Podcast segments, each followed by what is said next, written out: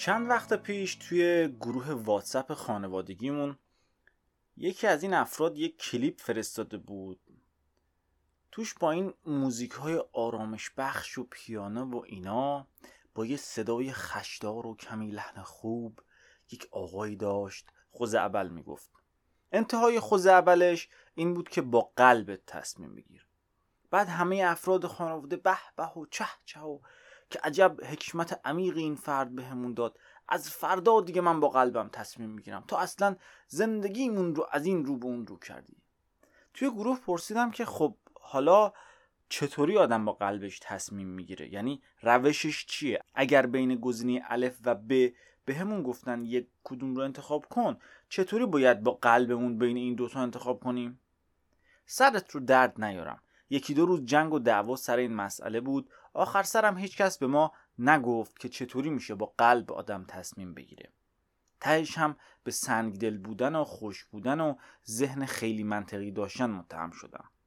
تو این اپیزود در مورد روش های مختلف تصمیم گیری صحبت می‌کنم و در نهایت یک روش دیگه میگم که شاید بتونه کنار روش های دیگه استفاده بشه برای تصمیم گیری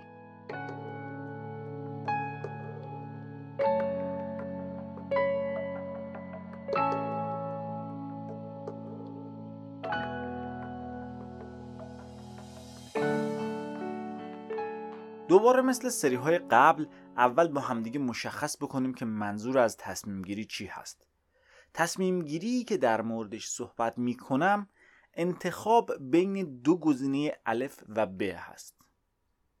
هدف اینه که تصمیمی بگیریم که در نهایت بیشتر به نفعمون باشه. حالا یکی ممکنه بیاد بگه که بعضی موقع ها فقط یک گزینه داریم. اونجا چی؟ اونجا گزینه دوم میشه انجام ندادن اون کار. الف میشه انجام دادن ب میشه انجام ندادن.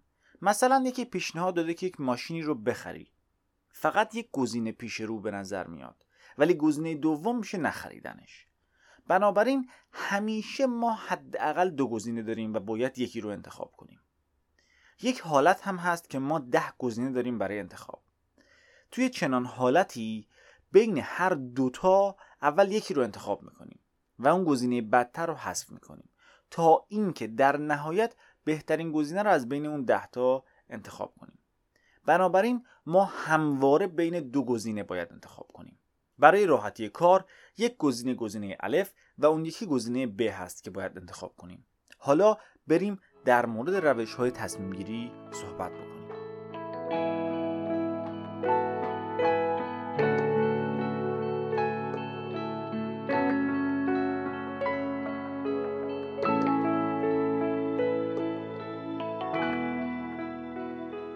روش اول روش تصمیم گیری تخم مرغی. تصمیم گیری تخم مرغی به این شکل هست که موقع تصمیم گیری در هر شرایطی که هستیم اولین تصمیم که به ذهنمون میاد رو اتخاذ می‌کنیم.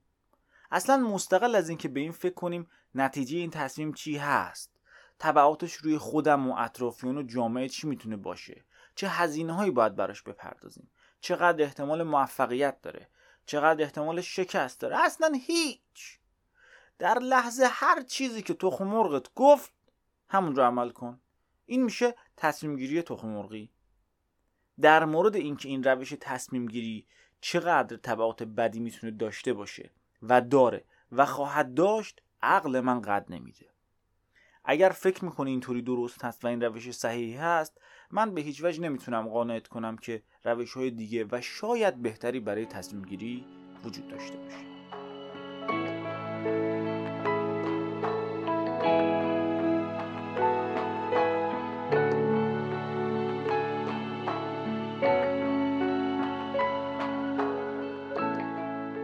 روش دوم روش سکه. تصمیم گیری با این سکه به این شکل هست که شما یه سکه برمیداری میگی گزینه الف خط گزینه ب شیر. بعد شیر یا خط میندازی هر کدومش که اومد همون رو انجام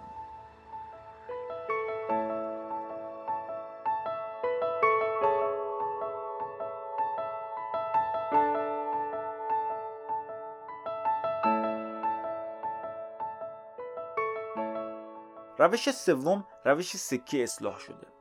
این روش رو یکی از دوستان سالها پیش توی فیسبوک پیشنهاد داد.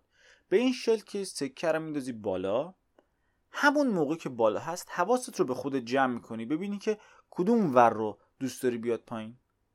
بعد همون کار رو می‌کنی مستقل از اینکه نتیجه سکه چه چیزی هست.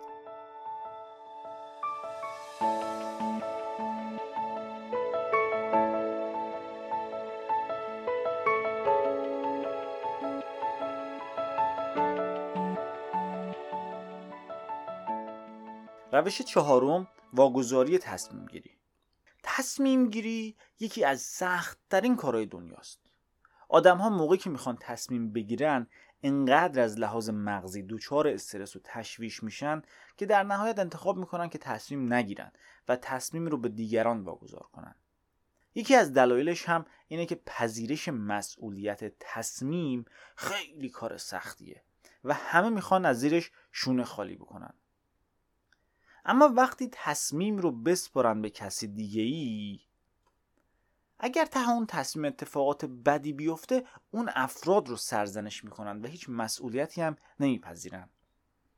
یکی دیگه از دلایلش اینه که آدم وقتی یک گزینه رو انتخاب می‌کنه در واقع داره به تمام گزینه های دیگه نمیگه مثلا تو وقتی انتخاب رشته می‌کنی برای تحصیل دیگه رشته های دیگر رو به شکل دانشگاهی نمی‌تونی بخونی. واگذاری تصمیم گیری یکی از شایع ترین روش های تصمیم گیری طبق تجربه شخصیم است. توی این روش فرد چون دوچار استرس تصمیم شده و نمی‌تونه تصمیم بگیره تصمیم رو میسپره به عقل، سکه یا تخم مرغ یا یک آدم یا یک مجموعه از آدم های دیگه. انتخاب رشته رو تو در نظر بگیر. کسایی که رتبه خوب میارن همه نگاه می‌کنن ببینن که پارسال عمدی افراد چی زدن. یا عمده آدم ها چی دوست دارن برن؟ همون رو انتخاب می‌کنن که اون جامعه دوست داره انتخاب کنه. کسایی هم که رتبه ضعیفتر میارن میرن پول میدن به یک سری مشاور که عمدهشون هم در پیتن. که اونها بیان و برای اون فرد آیندهش رو مشخص کنن. مثال دیگه ازدواج تو دهه های گذشته. مستقل از اینکه بگم این روش خوب هست یا نیست چون اصلا ربطی به من و این پادکست نداره موقعی که آقا پسرهای شازده می‌خواستن برن زن بگیرن میسپردن زن رو مادرشون انتخاب کنه. موقعی هم که می‌رفتن خواستگاری پدر و مادر دختر برای دختر تصمیم می‌گرفتن. باز میگم اصلا به من مربوط نیست که این روش خوب هست یا نیست یا باید از این روش استفاده بکنی یا نه. صرفا مثال زدم. یا موقع لباس خریدن و لوازم آرایشی و مدل مو لاک ناخون. خیلی ها به این نگاه می‌کنن که فلان بازیگر چه چیزی رو انتخاب کرده یا مد الان چیه که برن و همون کارها رو بکنن. قصهش سر دراز داره.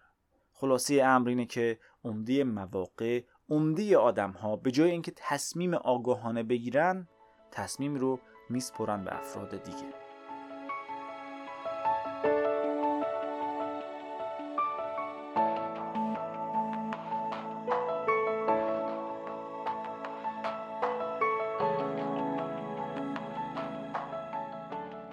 روش پنجم تصمیم گیری ریاضی.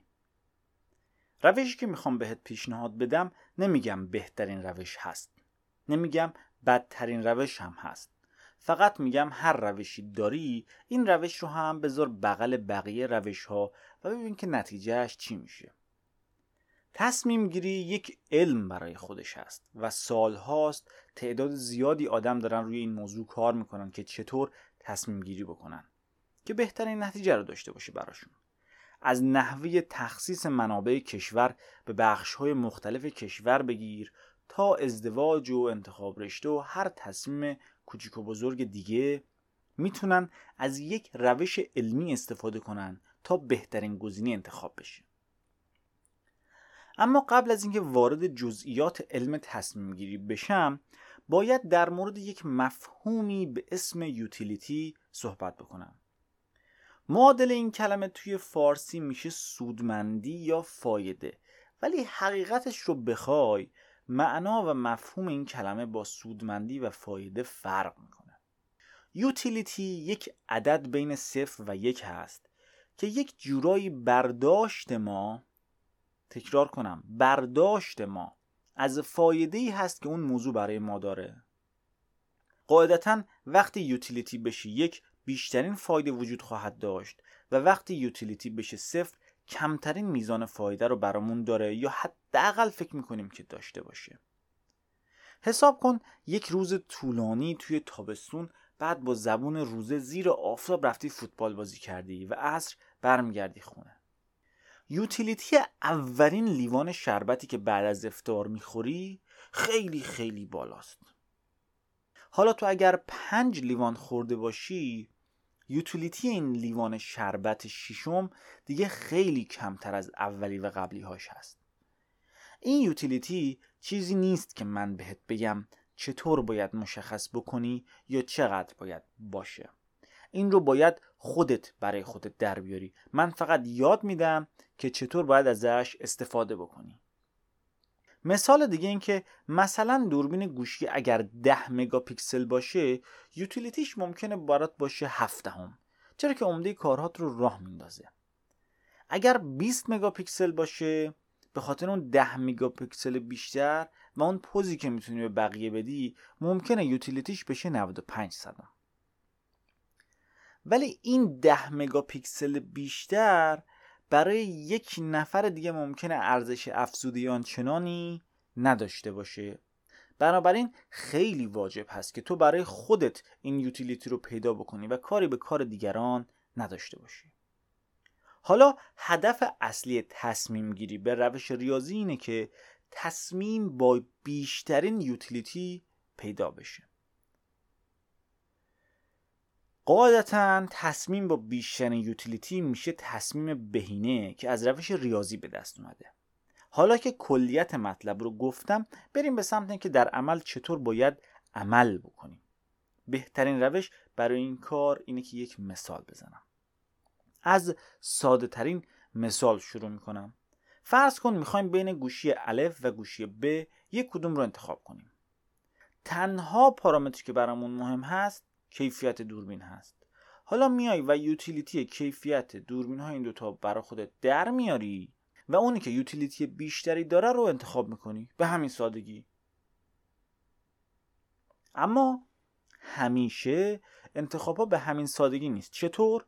چون چندین پارامتر و متغیر در تصمیم گیری های ما تأثیر گذار هستند مثلا جدای کیفیت دوربین ممکنه حافظی اون گوشی هم برات مهم باشه. در چنین شرایطی باید بیای به پارامترها وزن بدی. به طوری که جمع وزنها با صد برابری کنه. اگر وزن کیفیت دوربین و میزان حافظه برات یکی هست وزن رو به پنجاه پنجاه تقسیم کن.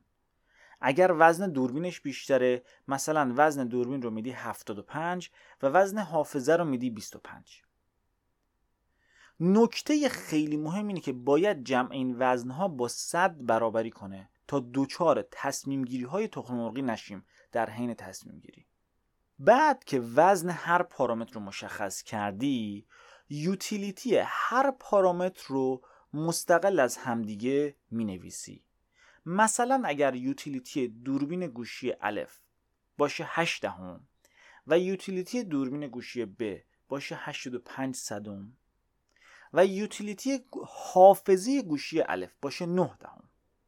و یوتیلیتی حافظه گوشی بی باشه 6 دهم. در نهایت یوتیلیتی کل گوشی الف میشه 75 که باشه وزن دوربین. ضرب در 8 دهم. به اضافه 25 که باشه وزن حافظه در 9 دهم. که میشه 82 ممیز نیم. همین محاسبات برای گوشی ب میشه 75 در 9 دهم به اضافه 25 در 6 دهم که میشه 78 ممیز 75 صدام بین این دو گزینه علا رقم این که تو ممکنه دوربین برات مهمتر باشه چون وزن بیشتری بهش دادی و علا رقم این که دوربین گوشی ب بهتر هست چون یوتیلیتی بیشتری داره گزینه الف گزینه بهینه هست. اگر محاسباتش پیچیده شد برو متن پادکست رو توی ویرگول بخون یا از اول شروع کن به نوشتن که جزئیات قضیه دستت بیاد. حالا اگر چهار تا پارامتر تصمیم گیری داشتیم چی؟ اون موقع وزن کل که 100 باشه رو بین این چهار تا تقسیم می‌کنیم. مثلا سایز صفحه گوشی کیفیت دوربین حافظه تقسیم کارت یا دو سیم کارت بودن. اگر اینها برامون اهمیت دارن وزن رو بین این چهار تا تقسیم می‌کنیم و در نهایت یوتیلیتی کل رو با توجه به وزنها پیدا می‌کنیم.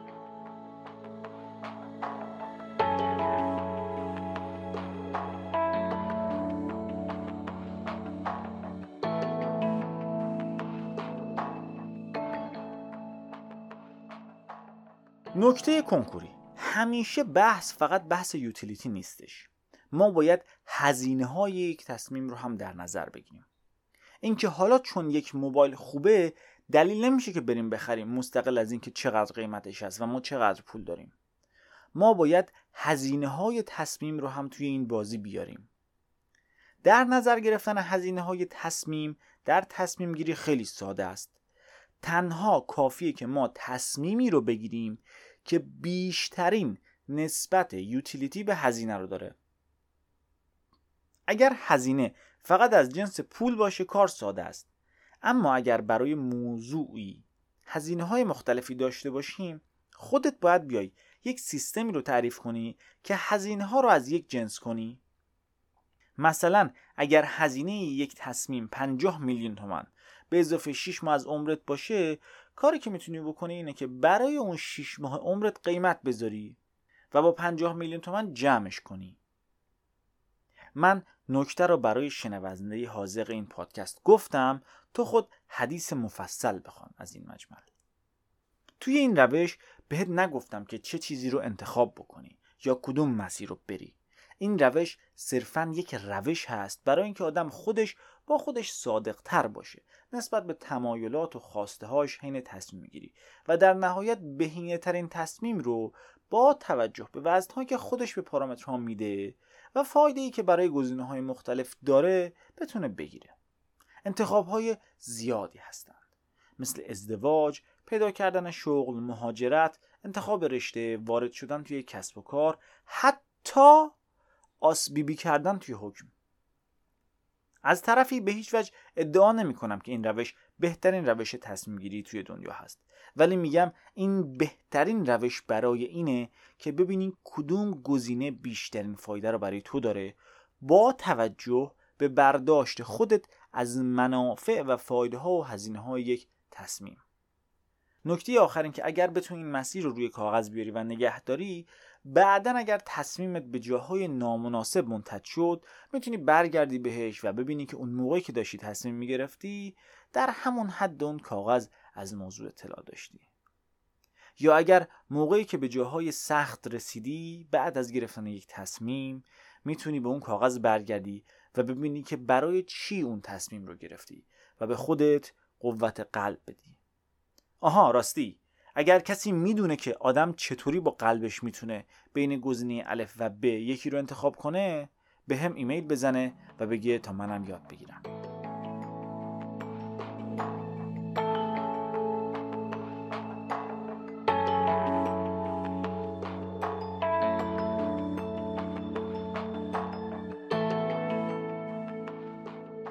اگر درگیر تصمیمی هستی و نمی‌تونی بین گزینه‌ها یکی رو انتخاب کنی پیشنهاد می‌کنم این روش رو تست بکنی و ببینی نتیجهش چطور میشه. ضرر نخواهی کرد.